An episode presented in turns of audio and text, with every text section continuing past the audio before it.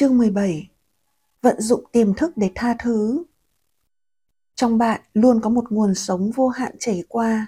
Ngay lúc này, khi bạn đang đọc và suy nghĩ những lời này, đây còn được gọi là khuynh hướng của sự sống. Nếu bạn dựng lên trong tâm thức một rào cản đối với dòng sự sống chảy qua bạn, sự tắc nghẽn cảm xúc này sẽ nút nghẹt tiềm thức bạn và gây ra đủ mọi loại hoàn cảnh tiêu cực trật tự tự nhiên của cuộc sống, không có liên quan gì đến những hoàn cảnh bất hạnh hoặc hỗn loạn trên thế giới. Tất cả những hoàn cảnh đó gây ra bởi những tư tưởng tiêu cực và tàn phá của chính chúng ta. Vì vậy, quả là một sai lầm nghiêm trọng khi chúng ta cứ trách cứ hay đổ lỗi cho cuộc sống vì những vấn đề hoặc bệnh tật của mình. Nhiều người có thói quen dựng lên những rào cản tinh thần đối với dòng sự sống bằng việc kết án và trách cứ cuộc sống vì tội lỗi, bệnh tật và đau khổ mà họ đang gánh chịu. Họ còn oán giận cuộc sống vì những nỗi đau đớn, nhức nhối, mất mát người yêu, những bi kịch cá nhân và những tai nạn của họ. Họ oán giận cuộc sống và họ tin rằng cuộc sống này phải chịu trách nhiệm cho sự khốn khổ của họ. Chừng nào con người còn quan niệm tiêu cực như vậy, thì chừng ấy họ vẫn phải nếm trải những phản ứng tiêu cực từ tiềm thức của mình. Họ sẽ không biết được rằng chính họ đang tự trừng phạt mình. Họ phải thấy ra sự thật, tìm sự giải phóng và từ bỏ tất cả những sự kết tội, oán giận và bực tức đối với bất cứ ai hoặc bất cứ quyền năng bên ngoài họ. Bằng không, họ không thể tiến tới trong hạnh phúc, khỏe mạnh hay hoạt động sáng tạo. Xua đuổi tội lỗi Ngày nào Harriet cũng ở lại văn phòng làm việc đến khuya. Cô cứ làm việc như vậy, những mong cấp trên và đồng nghiệp công nhận và khen ngợi mình làm việc chăm chỉ. Nhưng chẳng có lời khen nào cả. Thậm chí, cấp trên còn không hề hay biết là cô đã ở lại làm việc khuya như thế nào. Trong khi đó, đời sống gia đình cô gặp vấn đề nghiêm trọng. Chồng và hai con trai cô hiếm khi được ngồi chung bữa cơm tối với cô. Khi đội bóng Little League của con trai út cô thi đấu trận chung kết, Harriet không những không đến xem con thi đấu mà còn quên hỏi xem đội nào đã thắng. Tình hình càng trở nên tồi tệ khi bác sĩ của Harriet cảnh báo rằng cô đang bị chứng cao huyết áp rất nguy hiểm. Sau khi chồng cô muốn ly thân với cô, Harriet đã đến nói chuyện với tôi. Tôi hỏi cô vì lý do gì mà cô lại gạt chồng con ra khỏi cuộc đời mình, ít quan tâm đến họ đến nỗi mọi chuyện xảy ra tồi tệ như vậy. Thoạt đầu cô một mực nói rằng cô phải làm việc vất vả như vậy chỉ để hoàn thành nhiệm vụ của mình. Tôi hỏi, liệu các đồng nghiệp của cô có dành nhiều thời gian như vậy hay không? Cô thú nhận là không. Những người khác trong công ty cô làm việc theo giờ giấc khá bình thường và họ cũng vẫn làm việc giỏi giang như cô vậy. Tôi đã nói cho cô biết nguyên nhân khiến cô làm việc cực nhọc và khốn đốn đến vậy. Có một cái gì đó đang gậm nhấm cô từ bên trong. Nếu không phải vậy, cô sẽ không hành động theo cách này. Cô đang tự trừng phạt bản thân vì một cái gì đó. Ngay khi vừa nghe tôi nói, cô tỏ ra chống lại ý kiến này. Cô vẫn khăng khăng nói rằng thói quen làm việc của cô là bình thường, rằng chỉ do những người khác lười biếng thôi. Tuy nhiên, sau cùng cô đã thú nhận cô mang một mặc cảm tội lỗi sâu xa. 15 năm trước, sau khi cha cô mất, cô đã cố tình ém nhẹm không chuyển một số tiền lớn cho em trai cô. Vì sao cô lại làm thế? Tôi hỏi, có phải do lòng tham không? Tất nhiên là không, cô đáp. Em trai tôi, vâng, nó nghiện ma túy nặng lắm. Chính vì vậy tôi biết mình không nên giao số tiền đó cho nó. Tôi tự nhủ là tôi đang giữ dùm nó cho đến khi nó vượt qua khó khăn này. Và... Tôi dò hỏi. Harriet bật tiếng thở dài. Điều đó không bao giờ xảy ra. Nó đã tự giết mình. Có lẽ nó không cố ý làm điều đó, nhưng có gì khác đâu. Nó mới chỉ 26 tuổi. Tôi vẫn luôn nghĩ chuyện gì xảy ra nếu tôi không giữ lại số tiền. Có thể nó sẽ dùng tiền đó để tham gia vào một chương trình trị liệu phục hồi nào đó. Nó có thể vẫn còn sống với chúng tôi, lỗi tại tôi mà nó chết. Tôi hỏi cô ấy, nếu được làm lại một lần nữa, cô sẽ làm thế nào? Tôi không biết, cô lắc đầu. Nhưng tôi biết tôi sẽ gắng sức hơn để giúp em trai tôi thay vì cảm thấy thất vọng vì nó nghiện ngập. Nhưng lúc đó, cô có cảm thấy mình đang làm đúng không? Tôi hỏi. Lúc đó, cô cảm thấy mình đang làm chuyện chính đáng chứ? Đương nhiên rồi. Cô đáp. Nhưng bây giờ tôi nghĩ hẳn là tôi đã sai rồi. Đó là tiền của nó, đâu phải tiền của tôi. Vậy là nếu quay trở lại, cô sẽ không làm thế nữa. Không, không đâu, cô đáp, gương mặt cô xa sầm. Nhưng có quan trọng gì đâu, tôi không bao giờ tha thứ cho mình vì những gì đã làm. Tôi đã ém tiền của đứa em trai duy nhất của mình và nó chết. Tôi đang bị trừng phạt, tôi xứng đáng lắm. Tôi giải thích với cô rằng chẳng có ai trừng phạt cô cả, mà chính cô đang tự trừng phạt mình. Nếu cô vận dụng sai những quy luật của cuộc sống, cô sẽ khốn khổ. Nếu cô sờ tay vào sợi dây điện trần, cô sẽ bị giật. Sức mạnh của tự nhiên không xấu, chính là cách cô sử dụng chúng, quyết định chúng có tác động tốt hay xấu. Điện không hại, nó phụ thuộc vào việc cô dùng nó để thắp sáng ngôi nhà của cô hay dùng để giật chết ai đó. Tội lỗi duy nhất là do chúng ta không biết và không hiểu về quy luật và sự trừng phạt duy nhất là phản ứng tự động của sự vận dụng sai quy luật về phía con người. Nếu cô vận dụng sai những nguyên tắc hóa học, cô có thể làm nổ tung nơi làm việc của mình. Nếu cô động tay vào tấm ván, cô có thể khiến tay mình chảy máu. Tấm ván không có lỗi, lỗi là do cô sử dụng sai nó. Cuối cùng tôi đã giúp Harriet nhận ra rằng không có bất cứ quyền năng nào kết án hoặc trừng phạt bất cứ ai. Tất cả sự khốn khổ của cô là do phản ứng của tiềm thức cô đối với tư tưởng tiêu cực và hủy hoại của cô. Điều cô cần là sự tha thứ, nhưng ý nghĩa đích thực của sự tha thứ là tha thứ cho bản thân. Tha thứ là hợp nhất tư tưởng của bạn với quy luật hòa hợp thiêng liêng. Sự tự lên án được gọi là địa ngục, sự câu thúc và hạn chế. Sự tha thứ được gọi là thiên đường, sự hài hòa và an bình. Gánh nặng tội lỗi đã được nhấc khỏi tâm thức cô và cô đã hoàn toàn được chữa lành. Giải phóng bản thân khỏi mặc cảm tội lỗi chính là phương thức hữu hiệu chữa lành vết thương tinh thần trong trường hợp này. Kẻ sát nhân học cách tha thứ cho chính mình. Nhiều năm trước, Arthur từng giết một người ở châu Âu. Khi đến gặp tôi, ông đang gánh chịu nỗi khốn khổ và dằn vặt tinh thần ghê gớm. Ông tin rằng Chúa đang trừng phạt ông vì hành động khủng khiếp này. Tôi hỏi ông chuyện gì đã xảy ra? Ông giải thích rằng ông phát hiện ra người đàn ông kia đang ngoại tình với vợ ông. Một lần đi săn về, ông đã bắt gặp họ đang ân ái ngay trong chính ngôi nhà của mình, nên đã bắn người đàn ông kia trong một phút giận dữ điên cuồng. Luật pháp tại nước ông không quá khắt khe về hành vi của ông, thế nên ông chỉ phải ở tù vài tháng. Khi ra tù, Arthur ly dị vợ và chuyển đến Mỹ sinh sống. Sau vài năm, ông gặp và kết hôn với một người phụ nữ Mỹ. Vợ chồng ông may mắn có được ba đứa con xinh xắn. Ngoài ra, ông còn có công việc ổn định và rất thành công trong lĩnh vực mới này. Qua công việc của mình, ông có thể giúp được rất nhiều người.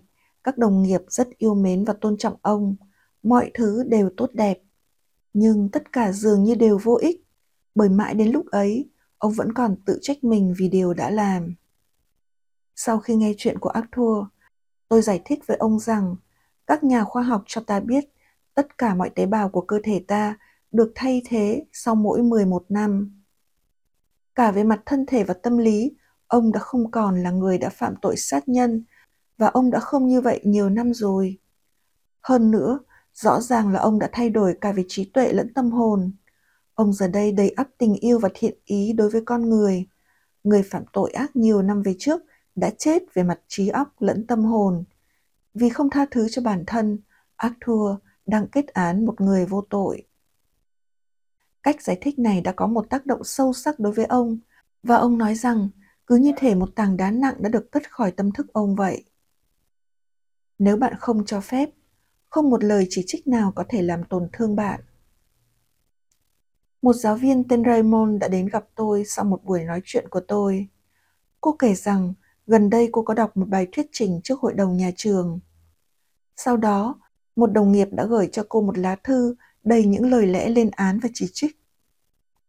Cô ta cho rằng Ramona đã nói quá nhanh, nuốt mất một số từ, không ai có thể nghe được. Cách diễn đạt thì tệ một cách thảm hại và nội dung thì lan man. Ramona đã bị tổn thương và tức giận. Cô cảm thấy oán giận sâu sắc đối với người phê bình kia và cố gắng chạm mặt với cô ta tại trường.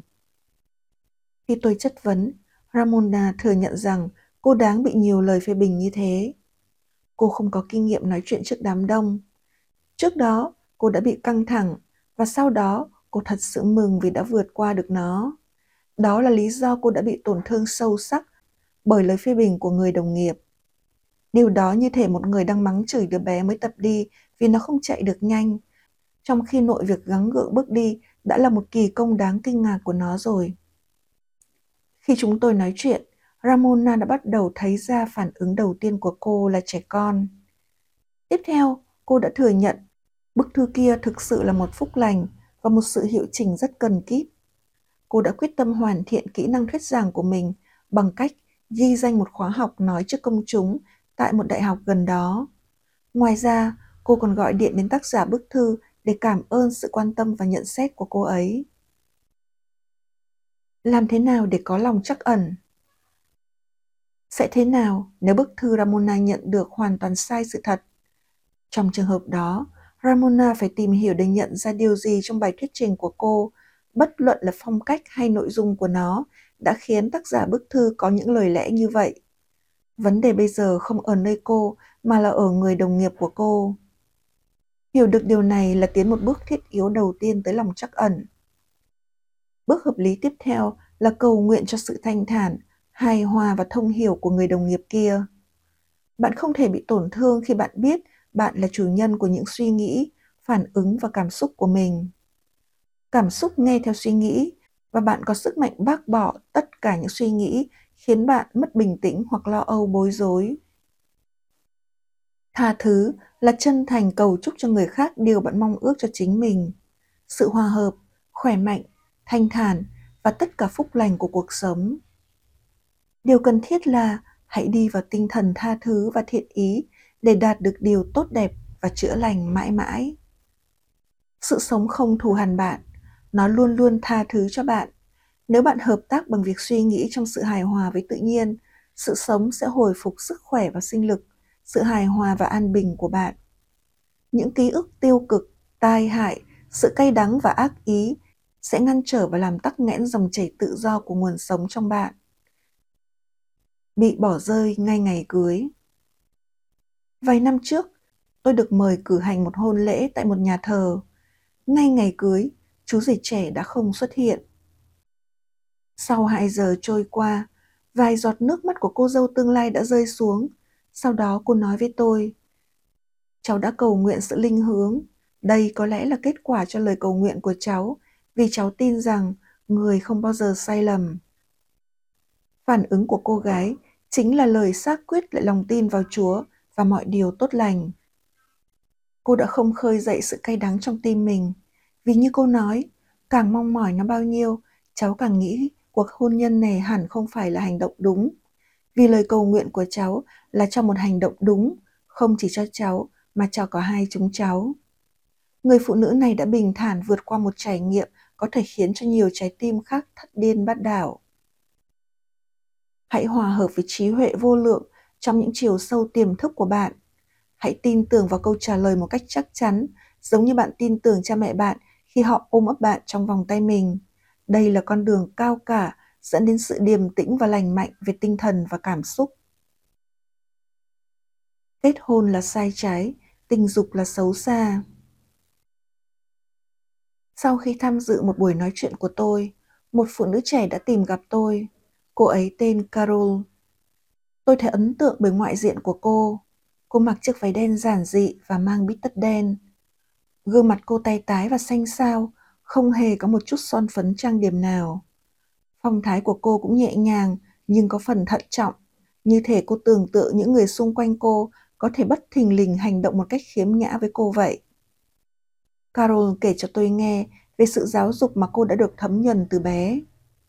Mẹ cô là người đã dạy và làm cho cô tin rằng thật là tội lỗi khi khiêu vũ, chơi bài, bơi lội hoặc giao thiệp với đàn ông. Theo lời mẹ cô, tất cả đàn ông đều xấu xa, tình dục chẳng là gì khác ngoài sự trụy lạc do ma quỷ khơi dậy. Nếu cô bất tuân những điều gian này, nếu cô thất bại trong việc tuân giữ chúng nghiêm ngặt từng câu từng chữ, cô sẽ bị thiêu đốt mãi mãi trong hỏa ngục. Khi Carol đi chơi với những nam đồng nghiệp trẻ tuổi, cô cảm thấy mặc cảm tội lỗi sâu sắc. Cô tin rằng Chúa sẽ trừng phạt cô. Một vài người đàn ông đã ngỏ lời cầu hôn cô, nhưng cô từ chối.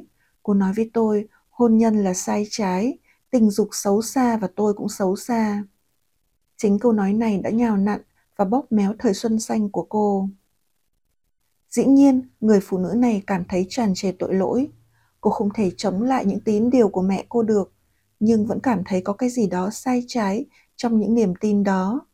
Đó là do nguồn sống chảy tràn trong tất cả chúng ta đang tranh đấu để được thừa nhận và biểu lộ. Tôi đề nghị Carol hãy cố học cách tha thứ cho bản thân. Tha thứ nghĩa là từ bỏ. Cô cần phải từ bỏ tất cả những niềm tin sai lạc để tiếp nhận những sự thật của cuộc sống và một nhìn nhận mới mẻ về bản thân mình. Carol đến gặp tôi mỗi tuần một lần, trong khoảng 10 tuần. Tôi đã hướng dẫn cô những gì tôi học được về những hoạt động của ý thức và tiềm thức như tôi đã trình bày trong sách này. Dần dần cô cũng nhận ra rằng mình đã quá ngu muội, tin vào những điều mê tín, mù quáng và chán trường. Cô bắt đầu sống một cuộc sống tuyệt diệu của riêng mình. Theo lời gợi ý của tôi, Carol bắt đầu quan tâm đến trang phục của mình hơn. Cô ghé một gian hàng mỹ phẩm của một cửa hàng bách hóa trong khu thương mại để có một cuộc lột xác toàn diện. Cô học những bài học khiêu vũ và học lái xe. Cô cũng học bơi, chơi bài và trò chuyện với các thanh niên thoải mái hơn. Cô quyết định tự lập và bắt đầu yêu thương trân quý cuộc sống. Khi Carol khám phá ra bản tính nội tại của mình, cô bắt đầu cầu xin một người bạn đời bằng việc quả quyết rằng Thượng Đế sẽ mang đến cho cô một người đàn ông hoàn toàn hòa hợp với cô. Một buổi chiều, khi cô rời văn phòng tôi, có một người đàn ông đang đợi để gặp tôi. Tôi tình cờ giới thiệu họ với nhau. Sáu tháng sau họ kết hôn. Đến bây giờ, họ vẫn chung sống hạnh phúc bên nhau. Tha thứ là yếu tố cần thiết cho sự chữa lành. Nếu anh em có mối bất hòa với ai, hãy tha thứ cho y để cha anh em trên trời có thể tha thứ cho những lỗi lầm của anh em. Tha thứ cho người khác là điều cần thiết cho sự thanh bình nội tâm và sức khỏe rạng rỡ. Bạn phải tha thứ cho những ai từng làm tổn thương bạn.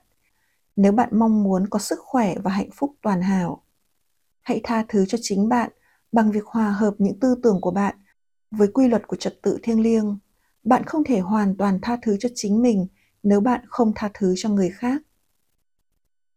Trong lĩnh vực tâm thần học ngày nay, người ta không ngừng nhấn mạnh rằng sự oán giận, kết án kẻ khác, sự hối hận và thù địch là nguyên nhân dẫn đến vô số bệnh tật, từ viêm khớp đến tim mạch. Sự căng thẳng gây ra bởi những cảm xúc tiêu cực đó có thể trực tiếp tác động đến hệ miễn dịch của cơ thể, khiến vi trùng và bệnh tật dễ dàng tấn công bạn hơn.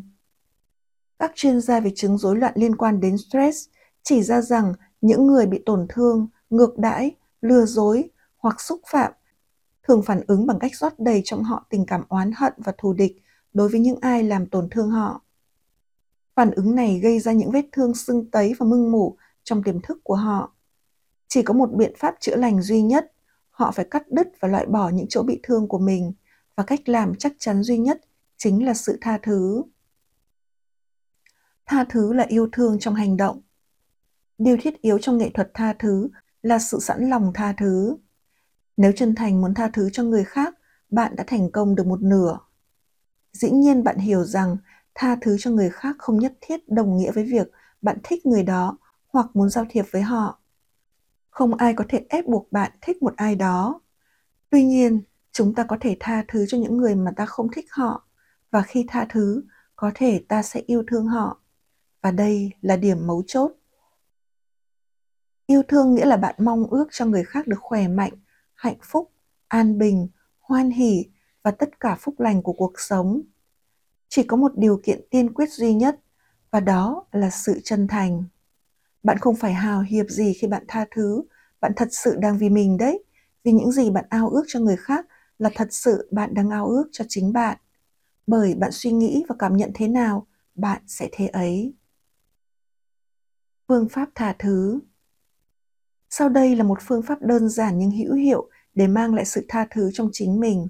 Nó sẽ làm nên những điều kỳ diệu trong đời bạn khi bạn vận dụng nó. Hãy chấn dịu tâm hồn, thư giãn và buông lỏng. Hãy nghĩ về Chúa và tình yêu người dành cho bạn, rồi quả quyết. Tôi hoàn toàn và sẵn lòng tha thứ. Tôi giải phóng cho anh ta về mặt trí óc và tâm hồn. Tôi tha thứ mọi điều liên quan đến vấn đề đang nói. Tôi tự do và anh ta được tự do. Đó là một cảm giác tuyệt vời. Đây là ngày toàn xá của tôi. Tôi giải phóng những ai từng làm tổn thương tôi và tôi ao ước cho họ được mạnh khỏe, hạnh phúc, an bình và tất cả phúc lành của cuộc sống. Tôi làm điều này một cách sẵn lòng, hoan hỉ và đầm thắm. Mỗi khi tôi nghĩ đến những người làm tổn thương tôi, tôi nói, tôi đã giải phóng bạn và tất cả những phúc lành của cuộc sống là của bạn. Tôi tự do và họ tự do, điều đó thật tuyệt vời. Phép thử cho sự tha thứ những người thợ kim hoàn thường dùng cái gọi là phép thử axit để biết một kim loại nào đó có phải là vàng hay không, hay là đồ giả mạo. Tương tự như vậy, chúng ta cũng có một phép thử đối với sự tha thứ. Hãy hình dung tôi đang kể điều gì đó tuyệt vời về người đã từng sai quấy, lừa bịp hay gian dối với bạn. Nếu bạn chặt lưỡi xua đi, không muốn nghe bất kỳ điều tốt đẹp gì về người đó, thì có nghĩa là gốc rễ của sự thù hằn vẫn còn trong tiềm thức bạn và nó đang tàn phá bạn đó. Giả sử năm ngoái, bạn đã trải qua một buổi điều trị nha khoa rất đau đớn và giờ đây bạn kể nó với tôi. Nếu tôi hỏi bạn, bây giờ bạn có còn thấy đau không? Chắc chắn bạn sẽ trả lời, dĩ nhiên là không rồi. Tôi nhớ cơn đau đó, nhưng bây giờ tôi đâu còn đau nữa. Phép thử đó chỉ đơn giản vậy thôi. Nếu bạn đã thật sự tha thứ cho ai, bạn vẫn nhớ rõ biến cố đó nhưng bạn sẽ không cảm thấy tức tối hoặc cảm thương về nó nữa. Đây là phép thử cho sự tha thứ. Khi tha thứ, bạn phải đáp ứng cả về mặt tâm lý lẫn tinh thần. Bằng không, bạn chỉ đơn giản đang tự lừa dối mình chứ không phải đang thực hành nghệ thuật tha thứ đích thực. Hiểu tất cả là tha thứ tất cả. Một khi bạn thấu hiểu quy luật sáng tạo của tâm thức, bạn sẽ không còn đổ lỗi cho người khác hoặc những hoàn cảnh đã làm hư hại cuộc sống của bạn. Bạn nhận ra rằng chính những tư tưởng và cảm xúc của bạn đã tạo nên vận mệnh bạn. Hơn nữa, bạn nhận thức rằng những cái bên ngoài không phải là nguyên nhân hoặc thứ quyết định cuộc sống và kinh nghiệm của bạn. Những suy nghĩ như có kẻ có thể làm tổn hại đến hạnh phúc của mình, mình là quả bóng của một số mệnh nghiệt ngã, mình phải vùng lên và chống lại cái khác để sống, sẽ tàn phá cuộc sống của bạn. Điểm lại những ý cần nhớ. Một, cuộc sống công bằng với tất cả mọi người. Khi bạn bắt đầu hướng đến những nguyên tắc của sự hòa hợp, lành mạnh, hoan hỉ và an bình trong cuộc sống, tự khắc bạn sẽ may mắn hơn những người khác. 2. Cuộc sống không mang bệnh tật, đau ốm, tai nạn hoặc đau khổ cho ta. Chúng ta mang những thứ đó đến chính mình bằng suy nghĩ tàn phá, tiêu cực của chính chúng ta dựa trên quy luật ta gieo gì ta gặt nấy. 3. Quan niệm của bạn về Thượng Đế hay những quyền năng bí ẩn khác là điều quan trọng nhất trong đời bạn. Nếu bạn thật sự tin tưởng vào một quyền năng của tình yêu, tiềm thức của bạn sẽ hưởng ứng theo bằng việc mang đến phúc lành cho bạn. Hãy tin tưởng vào một Thượng Đế yêu thương. 4. Mặc cảm tội lỗi của bạn là một quan niệm sai lầm về cuộc sống. Cuộc sống không trừng phạt hay phán xét bạn bạn làm điều đó với chính mình bằng những tác động tiềm thức của những niềm tin sai lầm, suy nghĩ tiêu cực và sự tự lên án. 5. Cuộc sống không kết án hay trừng phạt bạn. Những sức mạnh của tự nhiên không xấu xa. Tốt và xấu tùy thuộc vào tư tưởng và mục đích trong tâm thức mỗi người. 6. Nếu người khác chỉ trích bạn và lỗi thuộc về bạn, hãy sẵn lòng đón nhận và cảm ơn họ về sự thẳng thắn phê bình đó điều này cho bạn cơ hội sửa chữa sai sót bạn không thể bị tổn thương bởi lời chỉ trích khi bạn biết rằng bạn làm chủ những ý nghĩ phản ứng và cảm xúc của mình điều này cho bạn cơ hội cầu nguyện và chúc phúc cho người khác nhờ đó chúc phúc cho chính bạn. 8. Khi bạn cầu xin sự hướng dẫn và hành động đúng đắn, hãy chấp nhận những gì xảy đến. Nhận thức rằng nó tốt và rất tốt. Vậy thì chẳng có lý do gì để than thân trách phận, kết tội hoặc thù ghét. Không có gì là tốt hoặc xấu, chỉ vì suy nghĩ khiến nó trở nên như thế. Không có gì là xấu xa trong nhu cầu về thực phẩm, tình dục, sự giàu có hoặc biểu lộ đích thực. Nó tùy thuộc vào cách bạn vận dụng những thôi thúc, khát khao hoặc nguyện vọng ấy. 10. Sự oán hận, căm thù, ác ý và thù địch là nguyên nhân dẫn đến bệnh tật. Hãy tha thứ cho chính bạn và mọi người bằng việc phát lộ tình yêu, sự sống, niềm hân hoan và thiện ý đến tất cả những người tổn thương bạn. Hãy tiếp tục cho đến lúc bạn có thể gặp gỡ họ trong tâm thức của mình và biết rằng bạn hòa thuận với họ. 11. Tha thứ là cho đi cái gì đó. Hãy cho đi tình yêu, sự an bình, hoan hỷ, minh triết và tất cả phúc lành của cuộc sống đến người khác. Đến khi tâm thức bạn không còn sự dây dứt nữa. Tha thứ cho người khác là yếu tố cần thiết cho sự thanh thản tâm hồn và sức khỏe rạng rỡ. Bạn phải tha thứ cho những người từng làm tổn thương bạn nếu bạn muốn khỏe mạnh và hạnh phúc hoàn hảo. Hãy tha thứ cho chính mình bằng việc hòa hợp những suy nghĩ của bạn với quy luật của trật tự thiêng liêng.